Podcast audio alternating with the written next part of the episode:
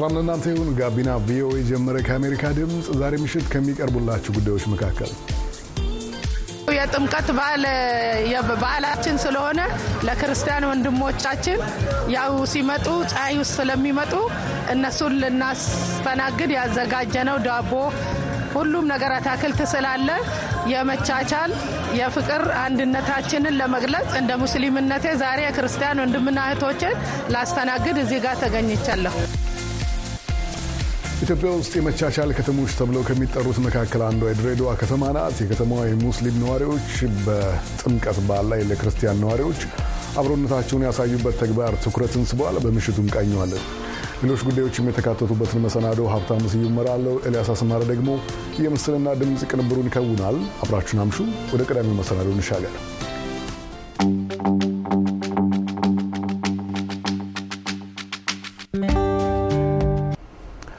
በድሬዳዋ ከተማ የእስልምና እምነት ተከታዮች የሚበዙባቸው ሰፈሮች ነዋሪዎች በሰፈራቸው ታቦት አጅበው ለሚያልፉ የኦርቶዶክስ ክርስቲያን ምዕመናን ውሃና ጣፋጭ ምግቦችን አቅርበዋል። ከአራት ዓመት በፊት ተከስቶ በነበረው ግጭት ማግስት ላፍታ ከመደብዘዙ በስተቀር ድሬዳዋ በቆየ ታሪኳ የእስልምናና ክርስትና እምነት በዓሎች በአብሮነትና መቻቻል የሚከበሩባት ከተማ ስለመሆኗ ነዋሪዎች ለአሜሪካ ድምፅ ተናግረዋል። የዚህን ጉዳይ ዝርዝር አዲስ ቸኮል ይነግረናል። የለጋሬ ሰፈር ነዋሪዎች ከሰዓት በኋላ ከማደሪያቸው ወጥተው በሰፈራቸው የሚያልፉትን የኡራኤልና የጊዮርጊስ ቤተ ክርስቲያኖችን ያጀቡ ምዕመናንን ለመቀበል ዝግጅት የጀመሩት በጠዋት ነው። ይህ ሁልጊዜ የሚያደርጉት እንደሆነና ክርስቲያኖችን በእነሱ በዓል ወቅት ተመሳሳይ እንደሚያደርጉላቸው ይናገራሉ። እሺ፣ እኔ ወይዘሮ አልፊያ ማመድ እባላለሁ።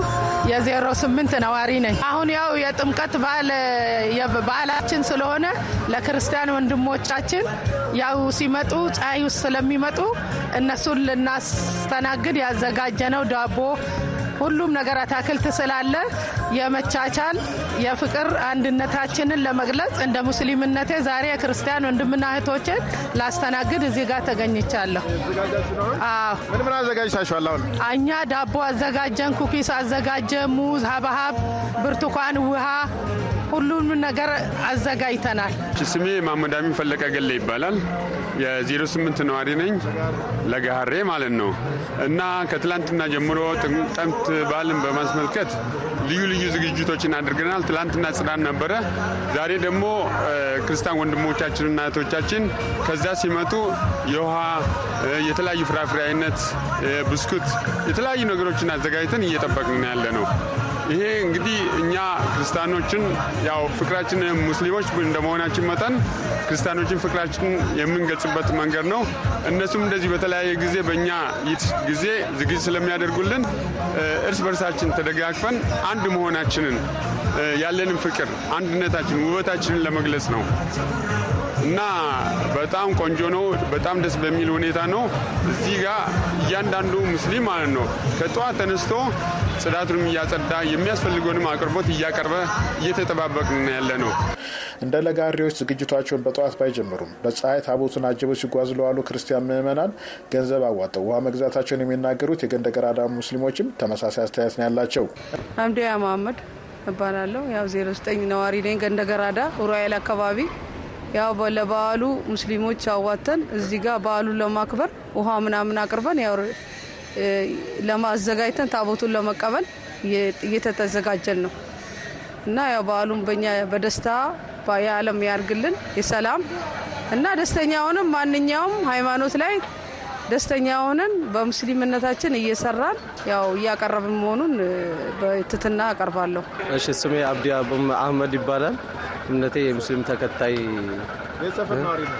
ገንደገራዳ 09 ቀበሌ ነዋሪ ነኝ እና ያው እምነቱ የሁላችንም እስከሆነ ድረስ ሰላም ሰፈሩን በበጎ አድራጎት አንድ ላይ ተሰባስበን የበኩላችንን ውሃ ለወንድሞቻችን፣ ለእህቶቻችን፣ ለእናቶቻችን ከመንገድ ደክሞ ሲመጡ ውሃ በበጎ ፈቃዳችን አድርግተን ለመስጠት ተዘጋጅተን በሰፈራችንም ሰላም በሰላም ወጥተው በሰላም እንዲገቡ ተደራጅተን እነሱም በሰላም ለመቀበል ተዘጋጅተን እየጠበቅናቸው ነው።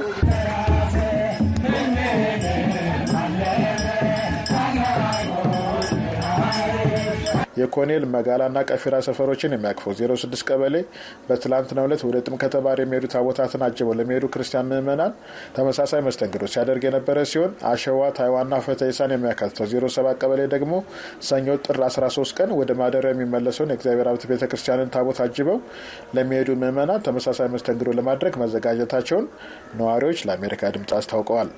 ሰዓቱ ደርሶ የቅዱስ ዑራኤል ታቦትን ያጀቡ ምዕመናን ለጋሬ ሲደርሱ አስቀድሞ የተዘጋጀው ውሃና ጣፋጭ ምግቦች እደላ ተካሂዷል።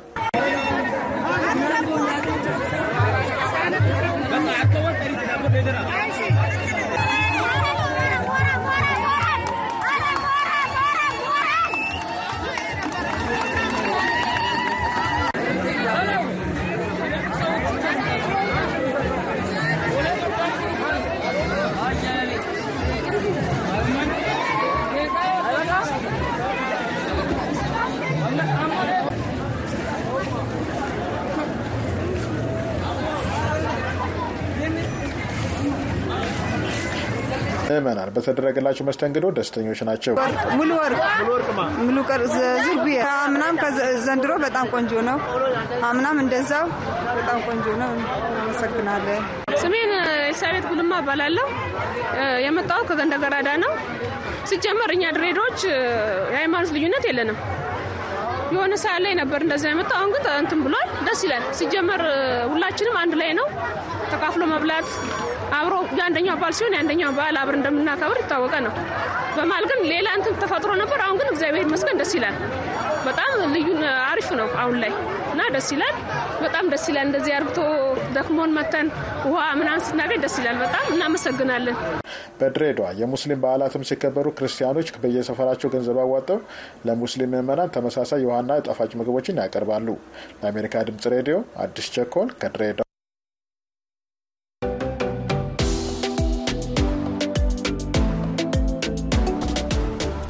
አዲስ ቸኮልን አመሰግናለሁ። ድምፃዊት የማርያም ቸርነት በመድረክ ስሟ የማ በድምፅ የያሬድ ሙዚቃ ትምህርት ቤት መምህሩ ኢዮኤል መንግስቱ ደግሞ በዝግጅትና በቅንብር የተዋሃዱበት የደጋ ሰው የሙዚቃ አልበም የተለያዩ የሙዚቃ ባህሎችን ያዛመደ አዲስ ስራ ነው።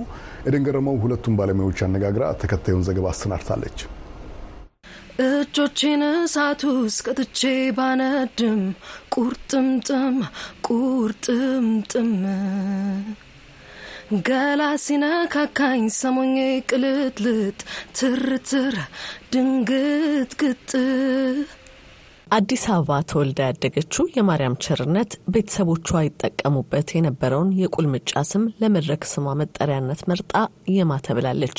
የማ የተለያዩ የእንግሊዝኛ ዘፈኖችን ማዳመጥና ማዜም የጀመረችው በልጅነቷ እንደነበረ ትናገራለች።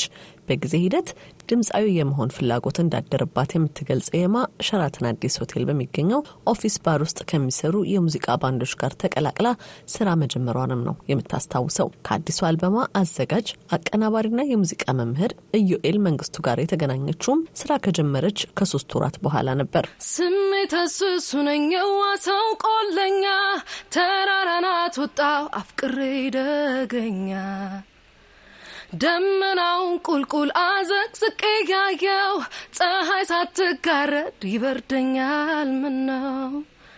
ናልኝ መሞቴ ነው ቆለኛ ነኝና አረ ስሜት እቶናማው ፍቅርህ ከሰባት በላይ ትላልቅ ሙዚቀኞች የተሳተፉበትና ረዥም የዝግጅት ጊዜን የወሰደው የደጋ ሰው የሙዚቃ አልበም ተጠናቆ ሲለቀቅ በጥቂት ቀናት ውስጥ ከባለሙያ እስከ አድማጭ ሙገሳ ተችሮታል። አድናቆቱ የሙዚቃ ቅንብሩን፣ አቀራረቡን፣ ግጥምና ዜማው ላይ ብቻ ያተኮረ ሳይሆን ድምፃዊቷን ከአንጋፋ ኢትዮጵያዊት የሙዚቃ ሰው እጅጋየሁ ሽባባው ጅጂ ጋራ ያመሳሰለም ነው። የማን የጂጂ ታናሽ ወይም የጂጂ ደቂቅ ሲሉ ያደነቁም አሉ። የማ አልበሙ በተለቀቀ በጥቂት ቀናት ውስጥ ያገኘችው ይህ አድናቆት እንደከበዳት ከአሜሪካ ድምጽ ጋር በነበራት ቆይታ ተናግራለች። ተጽዕኖ አሳድራብሻለች ለሚለው እሱን ለመመለስ ይከብደኛል። ማለት ጂጂን ማዳመጥ በደንብ የጀመርኩት live ሙዚቃ መጫወት ከጀመርኩ ከወራቶች በኋላ ነው እና ከዛ በፊት ብዙ ጊዜ እኔ ጅማሬ የነበረው በእንግሊዝኛ ሙዚቃ ነበረ። እንግሊዝኛ ሙዚቃ ነው ማዳምጠው ምዘፍ ነው የነበረው። ከባድ ከባድ አስተያየት ነው። ለምን ትልቅ ሙዚቀኛ ናት ጂጂ እና በሷ መለካት ራሱ በጣም ከባድ ነው ለእኔ። በጣም ነው ማከብራት፣ በጣም ነው መወዳት። ትልቅ ናት እና እኔ ይገባኛልም የሚለውን ሁላ አላስብም፣ ግን ለእኔ ትልቅ ክብር ነው። በጣም ትልቅ ክብር ነው። እጅግ በጣም ትልቅ ክብር ነው ለእኔ። የማ በልጅነቷ የተገራው ድምጿ የሙዚቃ አቅሟን የተረዳ ባለሙያ እጅ ላይ የጣላት በጊዜ ነበር። የደጋ ሰው አልበም አዘጋጅ አቅራቢና አዋሃጅ፣ ግጥምና ዜማ በመድረስ እንዲሁም ደግሞ አልበሙን ለህትመት ያበቃው የያሬድ ሙዚቃ ትምህርት ቤት ዳይሬክተር ኢዩኤል መንግስቱ ከየማ ጋር የተዋወቁበትና የአልበሙ ዝግጅት የተጠነሰሰበትን ሂደት አጋርቶኛል። እኔ የምጫወትበት የሙዚቃ ባንድ ውስጥ አጋጣሚ ከኛ ጋር ትጫወት የነበረች አንድ ሌላ ድምፃዊት ወደ አሜሪካ move አረገች እና ግን አጋጣሚ የማርያም ጓደኛ ስለነበረች ሸራተን ከሚጫወትበት ቦታ እኔ ወደምጫወትበት የነበረው ራማዳ ሆቴል ይዛት መጣች። ከዛ ትውቃችን በዛ ነው የጀመረው። እንግዲህ መጀመሪያ sound check ላይ አስታውሳለሁ ወደ 11 ሰዓት ተኩል ወደ 12 ሰዓት አካባቢ ይመስለኛል sound check ላይ ነው ይዛት የመጣችው እና ድምጿን ሰማሁ impress አድርጋኝ wow አልኩ። ከዛ ያው መታወቅ መጣ። rehearsal ወይም ጥናት ላይ መገናኘት ጀምርን። ለመጀመሪያ ጊዜ ግን እንደ ቀልድ ነው፣ serious ም አልነበረም። እንዲሁ ስናጠና የምናጠናውን ነገር record እናደርግ ነበርና እስቲ አንድ ዝፈኝ ዝፈኝ ብያት የጋሽ ግርማ በየነን እንደርጎ የነጡት የሚለውን ሙዚቃ በ mic ዝም ብለን በቃ ቀለል አድርገን ተጫወተችው። በጣም የሚደንቅ ነበረ። በጣም የሚገርም ነበረ። output ኡ በጣም የሚገርም ነው። ከዚህ በፊት ደጋግሜ ብያለሁ። ልክ ብዙ በጣም አንዳንድ ሰው በጣም ጎበዝ ዘፋኝ ሆኖ recording ላይ ግን ጥሩ ላይመጣ ይችላል ሲቀዳ ሲሰማ። የየማ live ም ጥሩ ነበር የሰማሁት። ከዛ recording ኡ ላይ ደግሞ በጣም ጭራሽ በጣም በቃ ወደፊት ሄዳ ከ live ም በላይ በጣም ወደፊት ሄዳ ልክ በምስል photogenic እንደምንለው ነው የሆነው እና የመጀመሪያው moment ድምጿን የሰማሁበት moment ያ ነው እና talent ኧንም በደንብ የበለጠ search እንዳደረግና እንዳይ የጋበዘኝ አጋጣሚ ያ ነው። የማ እንደ ጀማሪነቷ ብዙ ገቢን ሊያመጣ ወደሚችል የገበያ ስራ ላይ ትኩረት ሳታደርግ የተለያዩ ሀገር በቀል ድምፆችና ሙዚቃዎች ላይ ለመስራት እንዲሁም ለመመራመር ፈቃደኛ በመሆኗና በታታሪነቷ ከሙዚቃ መምህር ኢዩኤል መንግስቱ አድናቆት ተችሯታል። ለሁለት ዓመታት ለተጠጋ ጊዜም ለስራው ከፍተኛ የሆነ ትጋት ማሳየቷንም ጨምሮ አድንቋል። ከዛ በኋላ አልበም እንድንሰራ ጥያቄ ያቀረብኩላት፣ ምክንያቱም አሁን የሰራነውን አይነት አልበም በተለይ ለመስራት ከሌላ አርቲስት ጋር ቢሆን አይሳካም ወይም ሲጀመርም happen አያደርግም። ምክንያቱም አብዛኛው አርቲስት ፍላጎቱ well tested የሆነውን ወይም በጣም የሚታወቀውን የሙዚቃ trend እና commercial የሆነውን ነገር መስራት ነው የሚፈልገው እንጂ እንደዚህ ግጥሙ ጠጠር ያለ የሙዚቃው ሀሳብ ትንሽ ገዘፍ ያለ እና እንደዚያ ነገር ውስጥ መግባት ይፈራል። ምክንያቱም risk ነው ብሎ ስለሚያስብ እና በዚህ አጋጣሚ የማን በጣም ነው የማመሰግናት ይህን እምነት እኔ ላይ ጥላ ፈቃደኛ ስለሆነች ማለት ነው። እና ከዛ በኋላ ነው እንግዲህ የእሷን talent ወደ production ለማምጣት ሀሳቡ የመጣው። ምንም እንኳን የማ በደጋ ሰው አልበም ጎልታ ብትወጣም ከዚህ ቀደም ለሕዝብ የደረሱ ስራዎችም አሏት። በመጀመሪያ በንትን ቅኔ ነው ሀገር የተሰኘ ብዙ አርቲስትን ያሳተፈ ለኮቪድ ጊዜ የተሰራ ሙዚቃ ነበረ። እዛ ላይ የመጀመሪያ ስራዬ ነው። ቀጥሎም አንድ single አውጥቼ ነበር በሌላ የሙዚቃ ዘውግ ውስጥ ያለ ማለት ነው። አንድ single አውጥቼ ነበር። ከዛ ቀጥሎ ደግሞ ዶቃ የተሰኘ ይሄ አልበምን ከመውጣቱ በፊት ደግሞ አንድ የሰራሁት ለ soundtrack ነው። ዶቃ የተሰኘ ፊልም ላይ soundtrack ኡን እኔ ነኝ የተጫወትኩት። የደጋ ሰው ከምዕራብ አፍሪካው ኮራ እስከ ኢትዮጵያዊቱም እንዲሁም የአውሮፓ ሀገረሰብ የሙዚቃ መሳሪያዎች ጥቅም ላይ የዋሉበት ከሙዚቃ ቅንብሩ ለገበያ እስከዋለበት ጊዜ ድረስም ከፍተኛ የሆነ ጥንቃቄ የታየበት ለአልበሙ ማስታወቂያም ዘጋቢ ፊልሞችና ለየት ያለ ድረገጽ የተዘጋጀለት ሲሆን የአልበሙ የጀርባ አጥንት የሆነው ኢዩኤል መንግስቱ ለአልበሙ ከወጣው ገንዘብ ይልቅ ትኩረት እንዲደረግ የሚሻው አልበሙን ልዩ በሚያደርጉት ነገሮች ላይ መሆኑን ይናገራል። እንግዲህ ይህን አልበም ለየት ያደርገዋል ብዬ የማስበው ነገር ብዙ ነገር ነው። አንደኛው ነገር የመሳሪያ ስብጥሩ ነው። የመሳሪያ ስብጥሩ በተለይ ሀገር በቀል የሆኑትን በየትኛውም የዓለም ክፍል ያሉ folk music instrument የሆኑትን ሀገረሰብ ይዘት ያላቸው የሙዚቃ መሳሪያዎችን እዚህ ሙዚቃ ላይ incorporate ማድረጋችን አንደኛው ለየት የሚያደርገው እሱ ነው። ቅድም እንደተባለው ኮራ ተጠቅመናል ከምዕራብ አፍሪካ ጊታር ይሁን እንጂ የተጠቀምነው ጊታር in a sense የትም ዓለም ላይ ጊታር ጊታር ነው፣ ግን አጫዋቱ በየዓለም ላይ ያለው የጊታር አጫዋት የተለያየ ነው። አውሮፓ ውስጥ ያለው የጊታር አጫዋት ሌላ ነው። ጃዝ አሜሪካ ውስጥ ያለው አጫዋት ሌላ ነው። አፍሪካ ውስጥ ያለው አጫዋት ሌላ ነው። ለምሳሌ የተዋረግ culture ወይም የምዕራብና የሰሜን አፍሪካ የሙዚቃ ባህል የሆነውን የተዋረግ የሙዚቃ የጊታር አጫዋት ተጠቅመናል። calabash በጣም አፍሪካ ውስጥ popular የሆነ የባህላዊ የምት መሳሪያ ነው፣ ከቅል የሚሰራ እሱን ተጠቅመናል። አውሮፓ ውስጥ እንዲሁ Portuguese guitar የሚሰኝ መሳሪያ አለ፣ ባህላዊ መሳሪያ፣ እሱም እንደዚሁ የክር መሳሪያ ነው፣ እሱን ተጠቅመናል። እና እነዚህ እነዚህ instrumentation እነዚህን መቀላቀላችን አንዱ ለየት የሚያደርገው ነገር እሱ ነው። ከሀገራችንም ለምሳሌ ከቤንሻንጉል ጉሙዝ ቱም ተጠቅመናል፣ ከጋሞ ዲታ ተጠቅመናል፣ ከደራሼ ማይራ የሚባል መሳሪያ አለ፣ እሱን ተጠቅመናል እና እነዚህ እነዚህ ለየት የሚያደርገው ጉዳይ ነው። ሁለተኛው ለየት የሚያደርገው ጉዳይ ደግሞ እንዳልኩሽ ነው። ቅድም ብዙ አርቲስት የማይደፍራቸውን ለምሳሌ ብዙ ሰው የማያውቃቸው ነገር ግን በጣም advance እና complex የሆነ የሙዚቃ እውቀት ያላቸው የባህል ወይም የሀገር በቀል ሙዚቃ መሳሪያ ተጫዋቾች አሉ ወይም ሙዚቀኞች አሉ። እንደ ምሳሌ እንደ አብነት ለምሳሌ የኤዶ ይባላል የጋማው እስከ ሰባት part ድረስ harmony ድምጽ ያለው ወይም ህብረት ድምጽ ያለው አገር በቀል እውቀት አለ። እሱ ላይ እንግዲህ እድሜያቸው በግምት ሀምሳ በላይ ሀምሳ ስልሳ ውስጥ ያሉ እናቶች እነሱ ጋር ትልቅ እውቀት አለና የእነሱን ተጠቅመናል። ይሄ ለየት ያደርገዋል። አባውዴ ተጠቅመናል። ይህም ለየት ያደርገዋል። በተጨማሪ ግጥም ለምሳሌ ከሚታወቁት አሁን እኛ ከምናውቃቸው በኢትዮጵያ የሙዚቃ ኢንዱስትሪ ውስጥ ግጥም በመስጠት በጣም ብዙ ሰዎች ይታወቃሉ። ከእነሱ ብቻ አይደለም የወሰድነው እና አዞ ከምትባል ጋሞ እንደዚሁ ለጥናትና ምርምር በሄድንበት ወቅት ካገኘናት ከእሷ አንድ ግጥም ተቀብለናል እና እነዚህ እነዚህ ነገሮች የአልበሙ I think መለያ ቀለሞች ናቸው። የማና ኢዩኤል በቀጣይ የደጋ ሰው የሙዚቃ ቡድን የተለያዩ የሙዚቃ ጉዞዎች እንደሚኖሩት የጠቆሙ ሲሆን በዋናነት የአልበሙ ዓላማም ሀገር በቀልና ዘመን ተሻጋሪ ስራዎችን መስራት መሆኑን ጠቁመዋል። በቀጣይም የተለያዩ የሙዚቃና የዜማ ሙከራዎቻቸውን እንደሚቀጥሉም አስታውቀዋል። የኢትዮጵያ ሙዚቃ በተለያዩ አርቲስቶች international የሆን እድል አግኝቷል። ለምሳሌ በ1960ዎቹ እና ሰባዎቹ በነ ክብር ዘበኛ ባንድ፣ በ military band፣ በተለያዮቹ ባንድ የኢትዮጵያ ሙዚቃ ዓለም ላይ popular ሆኗል። በተለይ ኢትዮፒክስ ፍራንሲስ ፋልሴቶ publish ካደረገው በኋላ የኢትዮጵያ ሙዚቃ በደንብ ዓለም ላይ የሚሰማበት እድል አለ። ቅርብ ጊዜ እንግዲህ እኔ በግሌ የማውቀው ደግሞ እጅጋየሁ ሽባባውን ነው። የጂጂ ዓለም አቀፍ ስራ ነው እና እስካሁንም ድረስ ብዙ እንግዲህ በረጅም ዓመታት ሆኗል፣ ግን fresh ነው ሙዚቃዎቿ እና ዓለም አቀፍ ሙዚቃ ተሰርቷል በእነዚህ አጋጣሚዎች እና አሁንም የኢትዮጵያ ሙዚቃ እንደዚህ local ሆኖ እንዳይቀር እኛ ብቻ አይደለም enjoy ማድረግ ያለብን።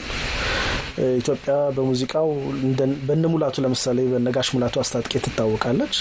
ልክ እንደዚህ አይነት ዓላማ የያዘ የኢትዮጵያ ሙዚቃ worldwide ተደማጭ የማድረግ ዓላማ አድርገን እየሰራን ያለ ነው እዚህ አልበም ላይ ማለት ነው። የደጋ ሰው አልበም እንደ ዶክተር እዝራ አባተ፣ drummer ተፈሪ አሰፋ፣ የሙዚቃ አቀናባሪ ጆርጋ ስዩም፣ ይልማ ገብረአብ፣ እንድሪስ ሀሰን፣ ጋሞዎቹና ሌሎች ከፍተኛ የሀገር ውስጥና የውጭ ሀገር ሙዚቀኞችን ያካተተ ስራ ነው። ከአሜሪካ ድምፅ ለተጠናቀረው ዘገባ ኤደን ገረመው ከዋሽንግተን ዲሲ።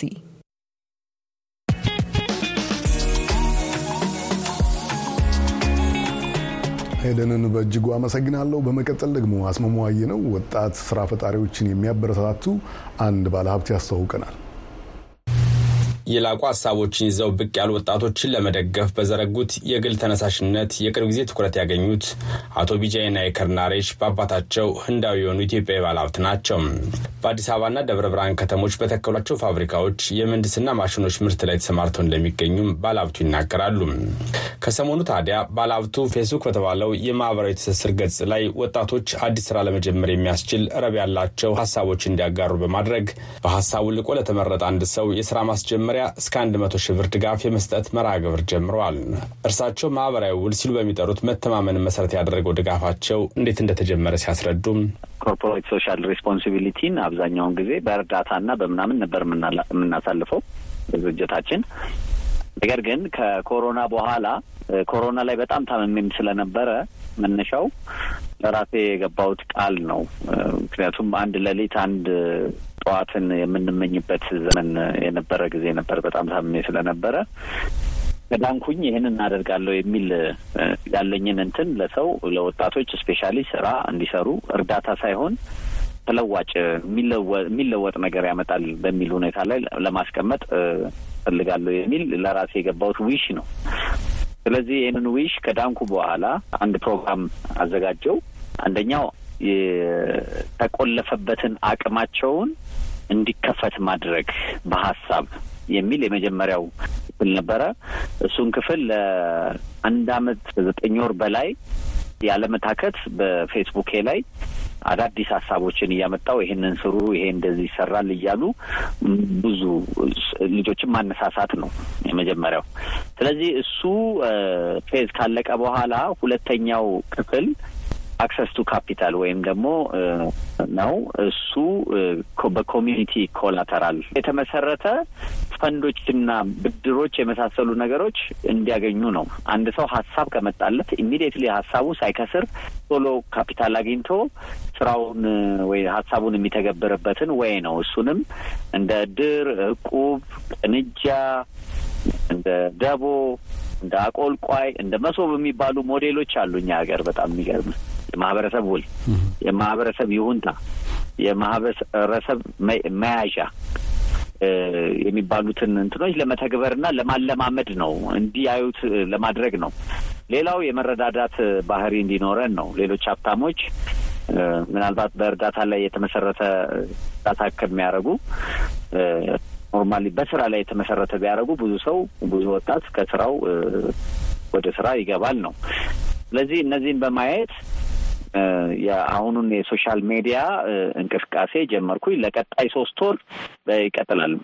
አዳዲስ የስራ ፈጠራ ሀሳብ ያላቸውን ወጣቶች ማበረታታት ዓላማ እንዳለው የገለጹት የመርሃ ግብር እስካሁን አምስት ዙሮች በፌስቡክ የቀረቡ የፈጠራ ሀሳቦችን አወዳድረው በመምረጥ የመነሻ ወረት የሚሆን ገንዘብ ለአሸናፊዎች ስለመስጠታቸው ባለሀብቱ ይናገራሉ። ምንድን ነው የማደርገው? በሶስት መስመር ወይ ሰላሳ word ወይም ቃላት ባልበለጠ ሀሳባችሁን ግለጹ። ከዛ በኋላ ደግሞ ምን ያህል ብር እንደሚያስፈልጋችሁ እስከ መቶ ሺህ ብር ግለጹ።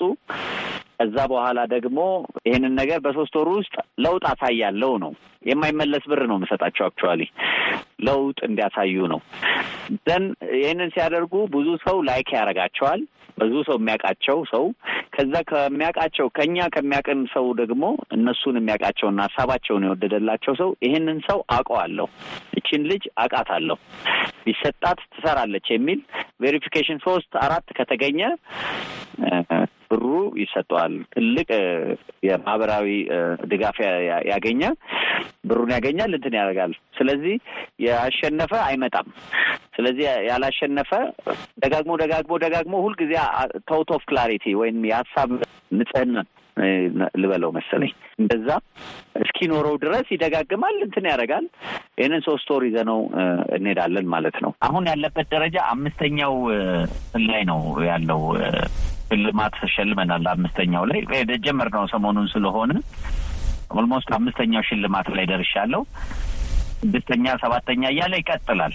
ወጣት አብዱ ሰላም ማሩፍ የሚኖረው በራያ አላማጣ ከተማ ነው። ከዩኒቨርሲቲ ከተመረቀ ሰባት ዓመታት እንዳስቆጠረ የገለጠልን አብዱ ሰላም በዚህ ባለሀብቱ ባዘጋጀው ተነሳሽነት በመጀመሪያው ዙር ውድድር የሚሰራውን የስራ ሀሳብ አቅርቦ የስራ ማስጀመሪያ ገንዘብ ማግኘቱን አረጋግጦልናል።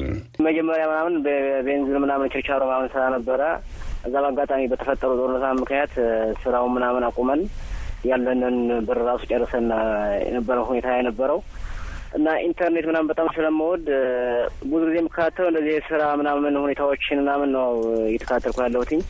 እዛ በአጋጣሚ ተለጥፎ ሳይ እስኪ ድሌ ልሞክር ብዬ ሀሳቤን አጋራሁኝ። እዛ በአጋጣሚ ብዙ ሰዎች ስለወደዱትኝ ያው አሸነፍኩ ማለት ነው። ያቀረብኩትኝ እኔ ባለትዳር ነኝ። ሚስቴ የርስ ቤትና የትራንስፖርት ሙያ ስላላትኝ ይህን እድሉን ካገኘሁኝ በዚህ መዋደር እፈልጋለሁኝ ምናምን ብዬ ነበረ። እዛ ያሉት ሰዎች ምናምን ምንም አያውቁኝም። ሀሳቤን ብቻ ስለወደዱትኝ አብዛኛዎቹ መርጠውኛል። በዚህ ሆኖ አሸናፊ ሆንኩትኝ። በመጀመሪያ ማሸነፌ ምናምን እንደተነገረኝ ዲጂአይ በውስጥ መስመር እንኳን ደስ አለህ አሸንፈሃል ምናምን አለኝ። እዛ ብሩ ወደ እኔ አካውንት ገባ። አሁን እንግዲህ ሳምንት ምናምን እየሆነ ነው ወደ ስራ ከገባን። በአዲስ አበባ ዩኒቨርሲቲ የንግድ ስራ ትምህርት ቤት መምህር የሆኑት ወይዘሮ ሀውለት አህመድ እንደሚሉት ይህ ተነሳሽነት ከተለመደው በፋይናንስ ተቋማት ከሚሰጡ የብድር ወይም የድጋፍ አይነቶች የተለየና የወጣቶችን የስራ ተነሳሽነት ለማሳደግ የሚያግዝ ነው። ታዳጊ ሀገሮች ላይ ያው እኛን ጨምሮ ከስራ መፍጠር በተለይ ከንግድ ስራ ፈጠራ ጋር ተያይዞ ያሉ እንቅስቃሴዎች ትንሽ የተዳከሙ ናቸው። ምክንያቱም በዚህ ጉዳይ ላይ የፋይናንስ ነገር ሁልጊዜ እንደ ጥያቄ የሚነሳ ነው እና የኛ አገር ያሉ ፋይናንስ ተቋማት ብዙ ጊዜ እንደዚህ አይነት idea ዎችን በተለይ በ small scale የሚሰሩ የፋይናንስ የማድረግ ብዙም ልምዱም የለም ልምዱም የለም ፍላጎቱም ራሱ ያለ አይመስልም ዝም ብለህ ስታይ ማለት ነው። እና የንግድ ስራ ፈጠራዎች በተለይ በወጣቱ በኩል የተወሰኑ መነቃቃቶች አሁን ያነሳኸው በማህበራዊ ሚዲያ በአንድ ባለሀብት የተጀመረው እንቅስቃሴ በጣም ብዙ ወጣቶች ምን ያህል ሀሳብ ይዘው እንደተቀመጡ ለመስራት ፍላጎት እንዳለ ፋይናንስ ችግር እንደሆነባቸው በጣም በሰፊው ለማየት እኔ ችያለሁ በበኩሌ በዚህ እንቅስቃሴ ማለት ነው። በተጨማሪም ደግሞ ያው በኢትዮጵያ ቴሌቪዥን በሚተላለፉ ፕሮግራም እዛም ላይ በምንሰራው እንግዲህ በዳኝነት ስራ ለማየት ችለናል። በጣም ብዙ ተወዳዳሪዎች መጥተው እሱንም ለመዳኘት በምናደርገው ያው ሂደት እንደዚህ አይነት ነገሮችን ለማየት ችለናል። ግን ይህንን የሚያበረታታ በተለይ የኛ ፋይናንስ ተቋማት idea financing ላይ ደካሞች በመሆናቸው ምክንያት ብዙም ወጣቶች ሲታገዙ አላየንም። ስለዚህ የዚህ የማህበራዊ ሚዲያው ከፍተኛ መነቃቃት የመጣው ካለው እጥረት ይህን ፋይናንስ የማድረግ ከፍተኛ እጥረት ውስንነት መኖሩን ነው የምታየው እና በአስር ሺዎች የሚቆጠሩ ሀሳቦችን ስናይ ሰንብተናል ማለት ነው በዚህ ጥቂት ቀናት ውስጥ። ይህ መርሃ ግብር ወይም ተነሳሽነት የስራ ፈጠራ ሀሳብ ያላቸውን ወጣቶች ከማገዝ ባለፈ እንደ ጥናትና ምርምር የሚያገዝ ጭምር ነው የሚሉት ባለሀብቱ ቀጣይ ምዕራፎችም እንዳሉትም ይናገራሉ። ሚሽን አንድ መቶ ሺህ ብር ያሁኑ ነው። mission አንድ መቶ ሺህ ብር እኛም system ኡም ሰውም የሚለማመድበት phase ነው። ከዛ mission አምስት መቶ ሺህ ብር አለኝ እሱም የተወሰነ ይሄዳል ቀስ እያልና ከዛ ደግሞ mission አንድ ሚሊየን ብለን እናመጣለን። እሱ እዛ ጋር ይቆማል ማለት ነው። እሱን ከጨረስን በኋላ ሶስተኛው pillar የሚሆነው የ project management ስልጠና መስጠት ነው። በቪዲዮዎች በምናምን እንደዚህ ሀሳቡ አለ፣ ገንዘቡ አለ። ከዛ አሁን እንዴት ነው ሰልጥነው ጉዳያቸውን የሚያስፈጽሙት የሚለው phase አለ። ቀጥሎ የምናደርገው እሱ ለተወሰነ ጊዜ ለረዘም ላለ ጊዜ ይሄዳል። አራተኛው platform መፍጠር ነው። social media ው ላይ ሊሆን ይችላል፣ ሌላ ሰው ወይ ደግሞ ሌላም ሰዎች ሊሆኑ ይችላሉ። ሀሳባቸውን ይዘው መሸጥ፣ ሀሳብ መግዛት፣ partnership መመስረት የመሳሰሉ ነገሮችን platform እናደርግና ከነዚህ ከአራቱ phase ኦቹ ውስጥ experimental ስለሆነ ጥናት ስለሆነ ከአራቱ phase ኦቹ ውስጥ ቢያንስ አንድ ሺህ almost ባለጸጎችን ወጣቶችን መፍጠር ነው። የአዲስ አበባ ዩኒቨርሲቲ መምህርት ወይዘሮ ሀውለት ይህን አይነት ግላዊ ተነሳሽነቶች ለሌሎች ባለሀብቶችና ተቋማትም ትምህርት እንደሚሆንም ይጠቁማሉ። ወጣቶችን በተለያዩ ሞዴሎች አሁን እሱ በሄደበት ብቻ ሳይሆን የተለያዩ ሞዴሎችን በመጠቀም እነዚህን ወጣቶች ወደ ስራ ማስገባት በጣም የሚገራርሙ ሀሳቦች አሉ።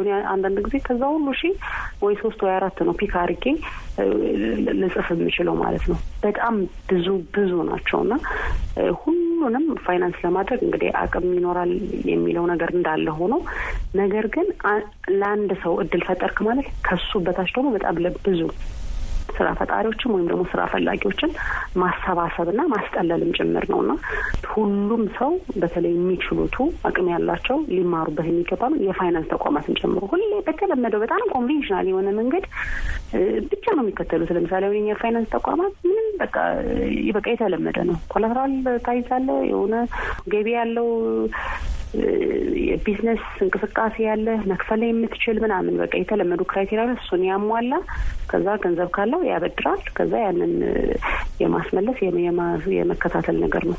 ከዛ የተለየ አዲስ ነገር ብዙም አታይም እና በጣም መስፋፋትና መጠናከር ያለበት ነው ብዬ አስባለሁ። እንደ ኢትዮጵያ ያሉ ከፍ ያለ ስራ አጥ ያለባቸው ሀገራት ችግሮቹ በመንግስታት አቅም ብቻ የሚፈቱ አይደለም የሚሉት ወይዘሮ ሀውለት የሀገር ውስጥ ንግድ ባንኮችን ጨምሮ የፈጠራ ሀሳቦችን በገንዘብ የሚደግፉ ተቋማትን በማስፋት ዘላቂ መፍትሄ ለማምጣት መስራት ይገባል ሲሉም ይመክራሉ። ይህ ተነሳሽነት ወጣቶችን ከማገዝ ያለፈ ዓላማ አለው ያሉት ባለሀብቱ አቶ ቢጃይ ናይከር ደግሞ መንግስትን ጨምሮ የፋይናንስ ተቋማት በዚህ ጉዳይ ላይ በቀጣይ ለሚሰሯቸው ፕሮጀክቶች መነሻ የሚሆን በሂደቱ የሚገኙ ልምዶችን የቀመረ የጥናትና ምርምር ውጤት ወደፊት ይፋ ለማድረግ ውጥኑ እንዳላቸውም ሀሳባቸውን አጋርተውናል። ለአሜሪካ ድምፅ አስማማየ ነው። አድማጮቻችን አብራችሁን ስላመሻችሁ በእጅጉ እናመሰግናለን። መልካም ምሽት ይሁንላችሁ።